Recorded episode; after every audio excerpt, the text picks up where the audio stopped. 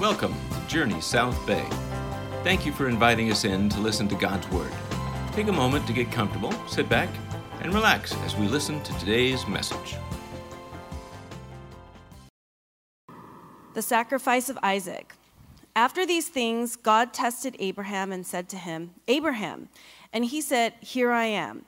He said, Take your son, your only son Isaac, whom you love, and go to the land of Moriah and offer him there as a burnt offering on one of the mountains of which I shall tell you. So Abraham rose early in the morning, saddled his donkey, and took two of his young men with him, and his son Isaac.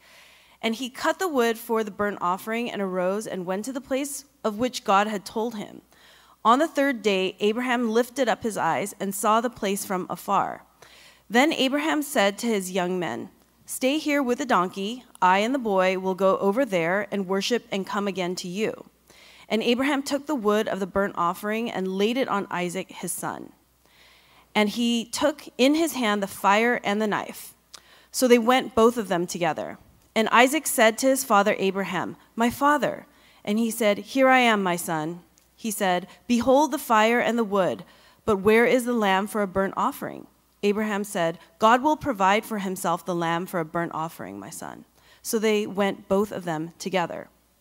When they came to the place of which God had told him, Abraham built the altar there and laid the wood in order and bound Isaac his son and laid him on the altar, on top of the wood. Then Abraham reached out his hand and took the knife to slaughter his son. But the angel of the Lord called to him from heaven and said, Abraham, Abraham. And he said, Here I am. He said, Do not lay your hand on the boy or do anything to him, for now I know that you fear God, seeing you have not withheld your son, your only son, from me. And Abraham lifted up his eyes and looked, and behold, behind him was a ram, caught in a thicket by his horns. And Abraham went and took the ram and offered it up as a burnt offering instead of his son. So Abraham called the name of that place, The Lord will provide, as it is said to this day, On the mount of the Lord it shall be provided. And the angel of the Lord called to Abraham a second time from heaven and said, By myself I have sworn, declares the Lord, because you have done this and have not withheld your son, your only son. May God bless the reading of his word. Please be seated. We've been looking for the last couple months at the life of Abraham. Um, this great story, this great narrative, and it really kind of comes to an end and conclusion in this a uh, both dramatic and um, confusing and horrifying and powerful narrative um, that sums up sort of the, the, life of Abraham this way.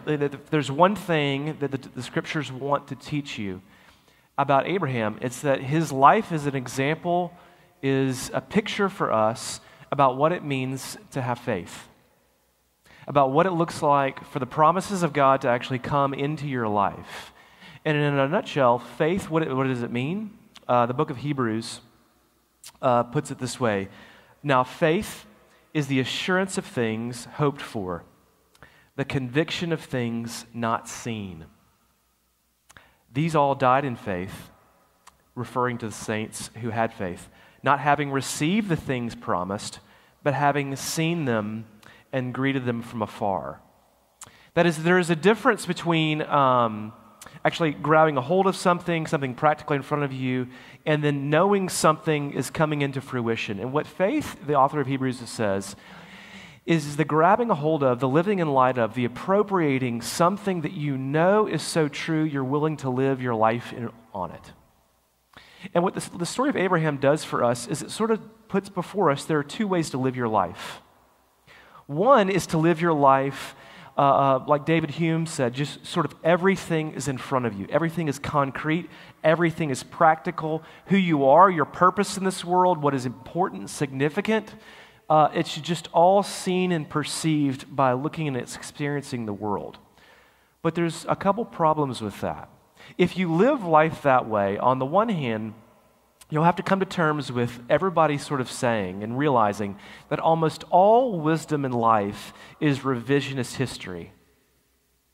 That is, almost everybody comes to the conclusion at the end of their life that the things they thought they were seeing that were valuable and important to them, they realize were actually not that valuable and important. The things that we loved and cherished in our 20s and our 40s, we thought, why did I care so much about that? That there was a thing that they couldn't see in those early ages that they realized later on, actually, I can see a little bit more clearly. So if you go through life assuming that what you can see is how you find value and significance in this world, you will almost guaranteed to be live life, live life as a fool. But the other problem with that is that the people who are actually doing that now, even in, the older ages, are not succeeding. Um, Alison Peck, very successful scriptwriter, uh, is quoted as saying, I'm happy, but there just has to be more than this. There are thousands of examples of people who have done something more significant in your field than you will ever do who come to the conclusion of the very same thing. That is, what I'm seeing can't be all that there is. That's one option in life. The other option in life that the life of Abraham gives us is to, to live by faith. That is, to live life learning to see life the way God sees it. Learning to live in a way that is uh, skeptical of the current of this world and realizing that God way, God's ways are, are upstream. They are against the current and values of this world, and it doesn't make sense to the immediate eye. It doesn't make sense to the immediate moment. But later on, the revisionist way of looking at things always proves that to be wise. And that's what it means to live by faith. How do you learn to do that?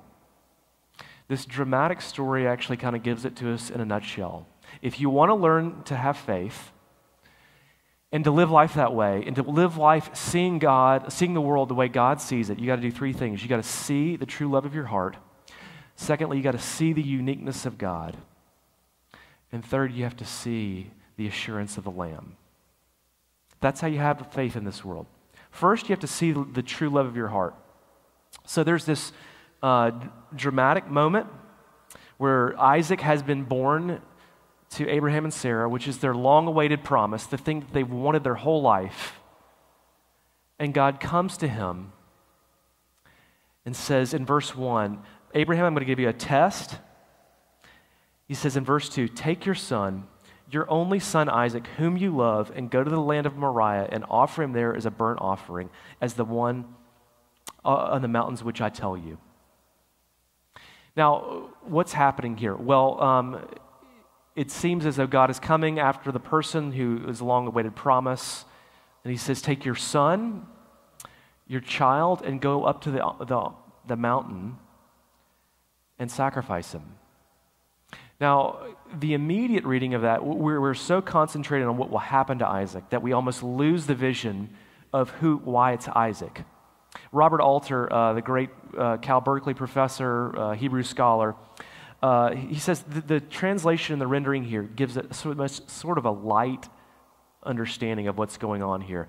He loves um, the Midrashic commentary by a man named Rashi that goes like this. He says, Imagine it this way God says, Take your son. Abraham says, though, I have two sons. God says, You're only one. Well, Abraham said, Well, this one, Isaac, is a son to his only mother and that one is a son to his only mother. But God says to him, Take the one you love. Abraham says, I love them both. And God says, Isaac, take him. You're only one. Some commentators say that when he says, You're only one, another way to render that Hebrew word is your favored one. Now, what is God doing here? He is saying, your true love is not me. Your true love has become something totally else. And I'm not asking you to do something actually you're not already doing. See, what, what God is going to draw out of Abraham is that Abraham's love is so great for Isaac that he's going to kill him. Now, some of you kind of like scoff and turn your eyes up at that. And, and, and understandably so, we read about a narrative like this and are pushed back. But are you really going to live in Southern California and tell me that we don't ever put children on the altar for our gods? Uh, there was a fascinating documentary a couple years ago called Trophy Kids. And what the documentary does is it uh, actually chronicles a bunch of Southern California families who parents believe for sure that this child is going to be the next Tiger Woods, or this child is going to win Wimbledon, or this child is going to be the next Tom Brady. And what they end up doing is they spend hundreds of thousands of dollars doing everything they can to make these kids the best athlete in their sport. They take them to all the practices. They never let them go to birthday parties. There's no such thing as ever having a Coke. They can't ever stay up late. Video games never exist because they're just going to train them to be these athletes. And it seems so impressive. And it actually feels very loving and like they're there for their kids. And they're not these parents who are like neglected and interested in their own lives. They're so interested in their kids, but there's one problem kids hate it. And the kids never wanted to do what they wanted to do. And one of the most dramatic examples of this ever was, uh, was Andre Agassi, who actually became an amazing tennis player and then wrote a biography where he talked about the most painful thing in his life ever was his father who wanted something for him that he never wanted. He went on and said this He said, I never wanted to be an amazing tennis player. It didn't mean it didn't come with, with uh, good talent and the hard work. I kept doing it, though, because my dad wanted it and told me from a young age that that's what I was going to do. So I only had two conclusions. I thought about either killing myself or the meth. Oh, I mean, what, what God is putting to Abraham here is something that he's got to put on you. The idea that you've never taken somebody you loved and thought about sacrificing them. Now, maybe not with a knife and on a pile of wood, but on an academic future or on an emotional relationship, on something that you have to have in order to be happy. And you think you're loving them, you think you're providing, you think you're protecting, and you're killing them. And God says, I'm going to intervene and make you give up something and destroy something because it's going to destroy someone else. See, here's where it, what you have to come to terms with in order to have faith. Everyone, everyone has something that they say is the most important thing in their life, and then something else they really are in the arms of. And you know what? Even if you're secular, you're living by faith. Like, how, how, do you, how do you know if your kids get into this college, you're going to be happy? How, how do you know if you get that retirement life, you're going to be content? You don't know.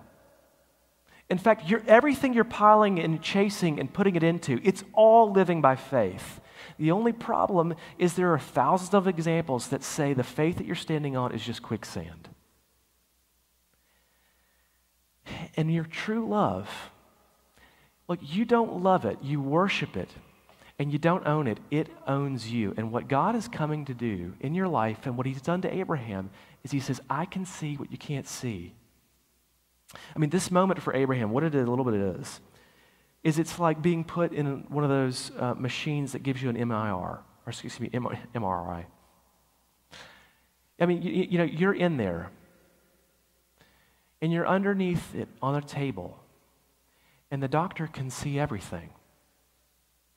And there's something there that you might be aware of. You might have lied to yourself, you might have denied it, but it's there, and you can't see it. And if you ever want to have faith, what God says is, I can see it. Can you see it? Will you ever be open to seeing it? What is your one true love? What is the one thing that if you were to lose today, you don't know how you'd go on tomorrow? Because that's your true love.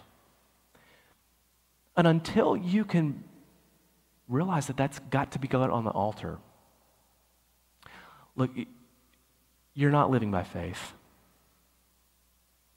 You're living by your one true love in this world that is going to fall away. And when God comes to Abraham and says, Put the son up there, he's saying, The thing that you are killing, that's your one true love. And I'm going to take your hands off of your life. Why? So I can give you back your life. and make me your one true life. Living by faith, you have to see your one true love the way that God sees it. Secondly, though, you have to see the uniqueness of God. Um, I mean, this story, let's be honest with it, is a horrifying story. And, and, and if you're, you're not familiar with the Bible and you've uh, not been to church much recently, it is okay to hear this story and think that this is a reason why I'm skeptical of Christianity. Because I read this as a pastor and, and think this is troubling, this is hard. Soren Kierkegaard, uh, the great Danish philosopher, uh, hated this story. And he said the lesson from this story cannot be no matter what you obey. He said, because if anybody obeys this story and goes and does it, they're going to go to jail, and we should stand up next week and say they deserve to be in jail. And they deserve it, the justice of that. It is not, no matter what, obey. Now, why is it not that? Well, a couple commentators in the last couple, 10 or 20 years have come along and said there's really some circumstances here that have got to help you and I translate from our Western society to an ancient Near Eastern context to understand what is really going on here and why Abraham is not fighting. Do you notice this? Abraham and Sarah, if you read their whole story, I mean, incessantly tried to take matters into their own hands. We read a couple weeks ago that uh, they did not trust that God was going to give them a child, and so what they did is they took his maidservant Hagar and abused her and said, This has got to be the way to have a child. They're unsure of, of all of these things that they think God is going to do it, so they're constantly asking, Are you going to do this? And God gives him this crazy request, and Abraham never questions him, never presses back, never has any moment of doubt. He just goes along with it. Why? Here's why. A, God does not tell him to murder his son. It says in verse 2 take your son up to be an offering. B, you have to understand in this context the law of primogeniture. That is, everything in the ancient Near East was built on the eldest child. So that the way families worked is they said, okay, we want our family to have good status in the society for years and years to come. That means when the parent dies, everything we own goes to the eldest son. Now, today, in our culture, the way we do it is if the, you know, the parents die, the estate is evenly split up between the children. But in that culture, you would only give it to the eldest son because if you split it up, what that meant is not the bank account goes separate ways, but the land that you own and the cattle you own no longer is this big, it's this big. And so, in order to keep it big and important and significant, you would give it to one child. The third reason Abraham doesn't fight about this is because in the ancient Near East, everybody believed in gods. And they knew that gods, in order to have a relationship with them, would bless you on one condition that you understood that the first fruits were His. That is, if you grow crops, the first ones are mine. If you get cattle, the first ones are mine. If you have a son, the first one belongs to me. Now, knowing this and believing that your life had a debt on it, that you had to offer up something, God gives Abraham this command, and he goes, I, I, I have to pay this debt. I have to give this offering. But on the way up, on the way up to the mountain, here's the tension going on in Abram. He's wondering how in the world God can be just and ask me for this offering, which everybody knows is true, and fulfill a promise. See, think about this for a moment, because this is the tension of our world. How can God be just and loving? If, if God is not just, then you know what hope you have for all of the broken things that you hate in this world? Nothing. That means somebody who did something evil, somebody who did something racist, somebody who did something dark and didn't get caught, they're going to get away with it. And there is no justice in this world. And the only hope for you is to take matters into your own hands. And any society that has ever done that always ends up almost concluding one thing genocide is the only way forward. If there is no justice, there is no hope for this world. But if God is not loving, what hope do we have? Because, like Isaiah 53 says, we, like sheep, all of us have gone astray. Everybody has gone their own way, both moral and immoral, choosing to live life their own way, bringing a record that is never, ever enough. And Abraham knows it. Do you know that? And what the ancient Near Eastern gods said is, you must offer up a record. If you offer up a, record and you bring this up, maybe I'll bless you. And that's what Abraham goes up to do. But then on the top of the mountain, he discovers how unique this God is. Because in verse 10, this is the sweetest moment in this story. His son is up there on the altar, ready to be the offering. And here's what it says in verse 10 Then Abraham reached out his hand and took the knife to slaughter his son. But the angel of the Lord called to him from heaven and said, Abraham, Abraham. He said, Here am I. Do not lay a hand on the boy or do anything to him, for now I know that you fear God, and you have not withheld your son, your one and only son. I mean, like a parent rushing to catch a child falling off a counter. The angel of the Lord, which is always a, a Old Testament way of saying before he put skin on Jesus, runs in and says, Do not do this.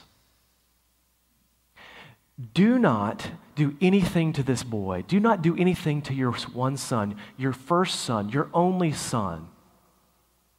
And it's a beautiful intervention of mercy and grace. But the question still remains how can God be holy and just and yet keep his promise? But faith, this is remember what this book of Hebrews says. Faith is this. It is seeing things that you will never truly see in this life. See, Abraham saw, but he could not see what you can actually see. See, here, here's how the knife could not come down. It says this has happened on Mount Moriah. You know what it says in Second Chronicles?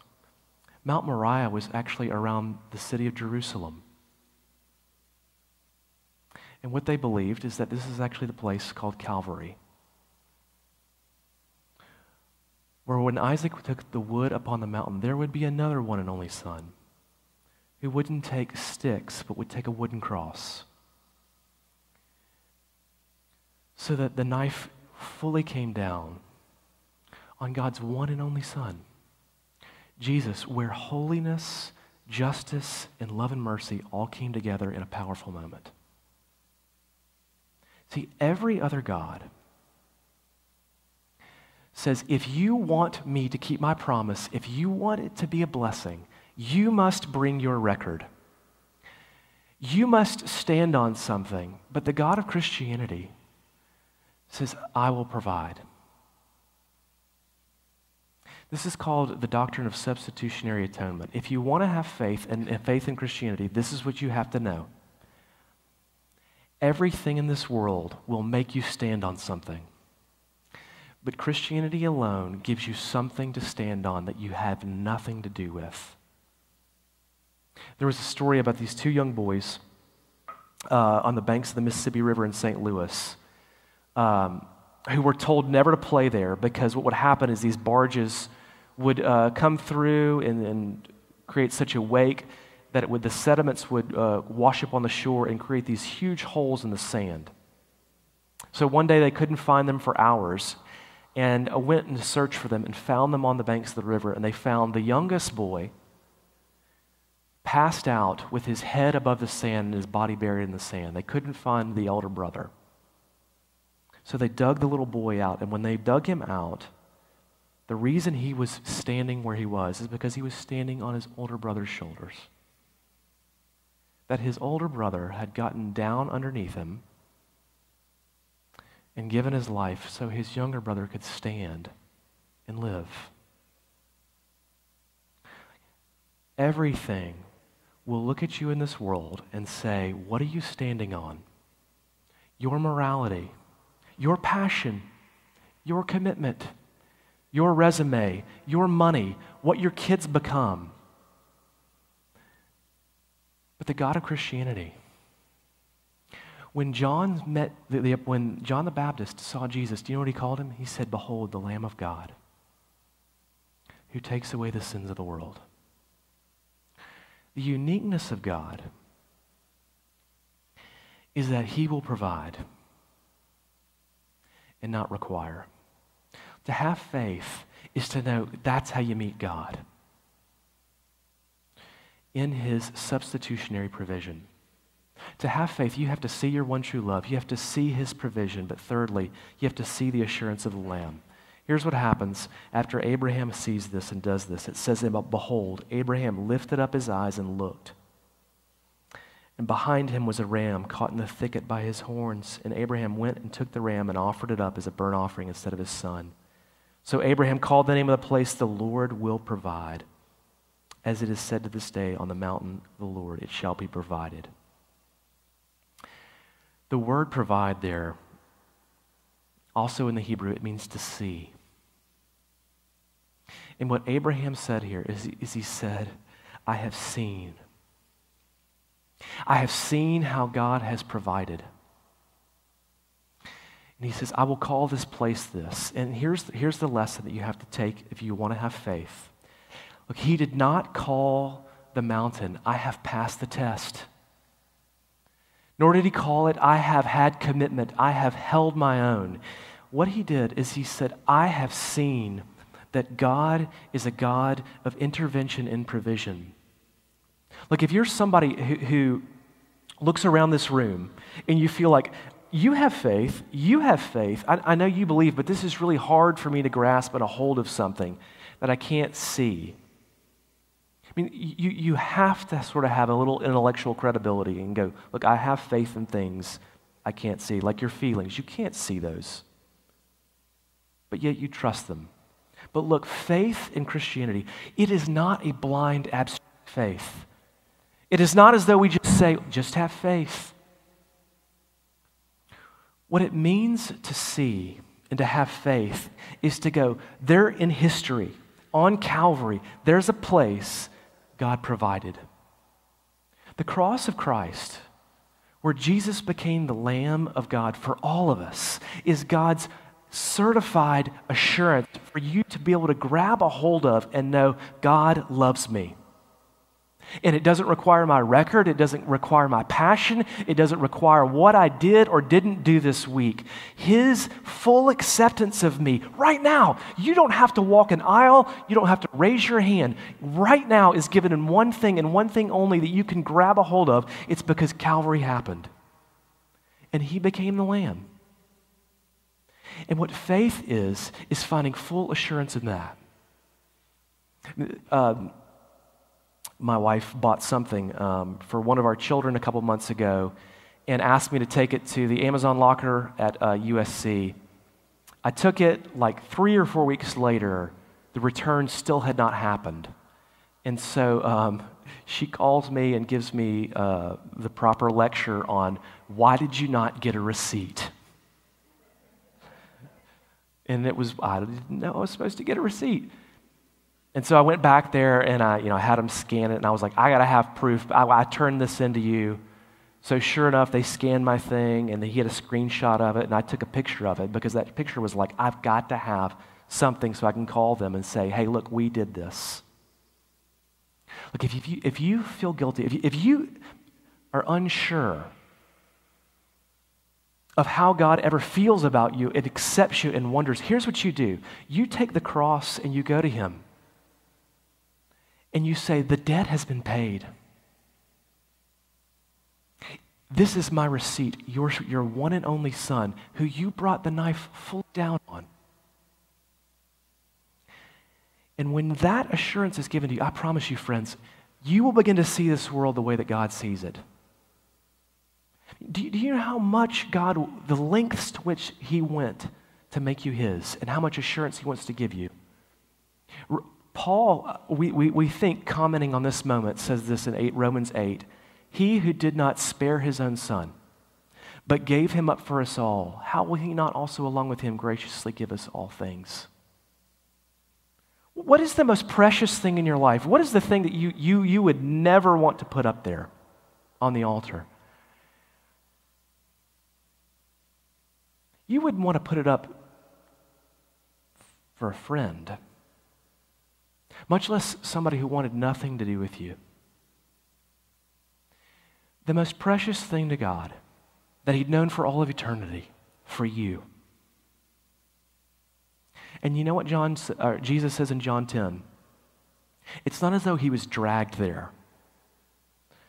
He says, I lay my life down on my own accord. He went for you willingly, like Isaac, here I am, Father, for them.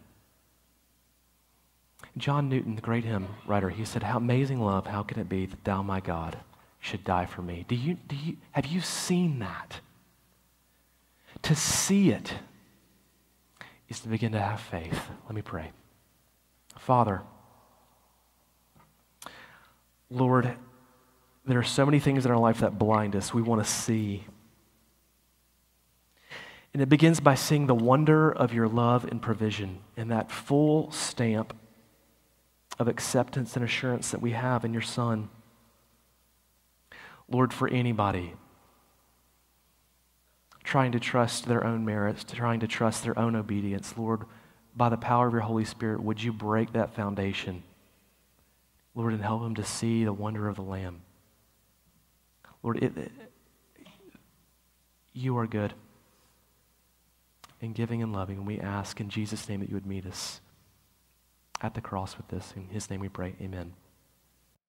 If you enjoyed this message, we invite you to subscribe to the RSS podcast feed. This will let you know when a new message has been posted. You can also look for us on YouTube, Facebook, or Instagram at Journey South Bay. Until next time, God bless.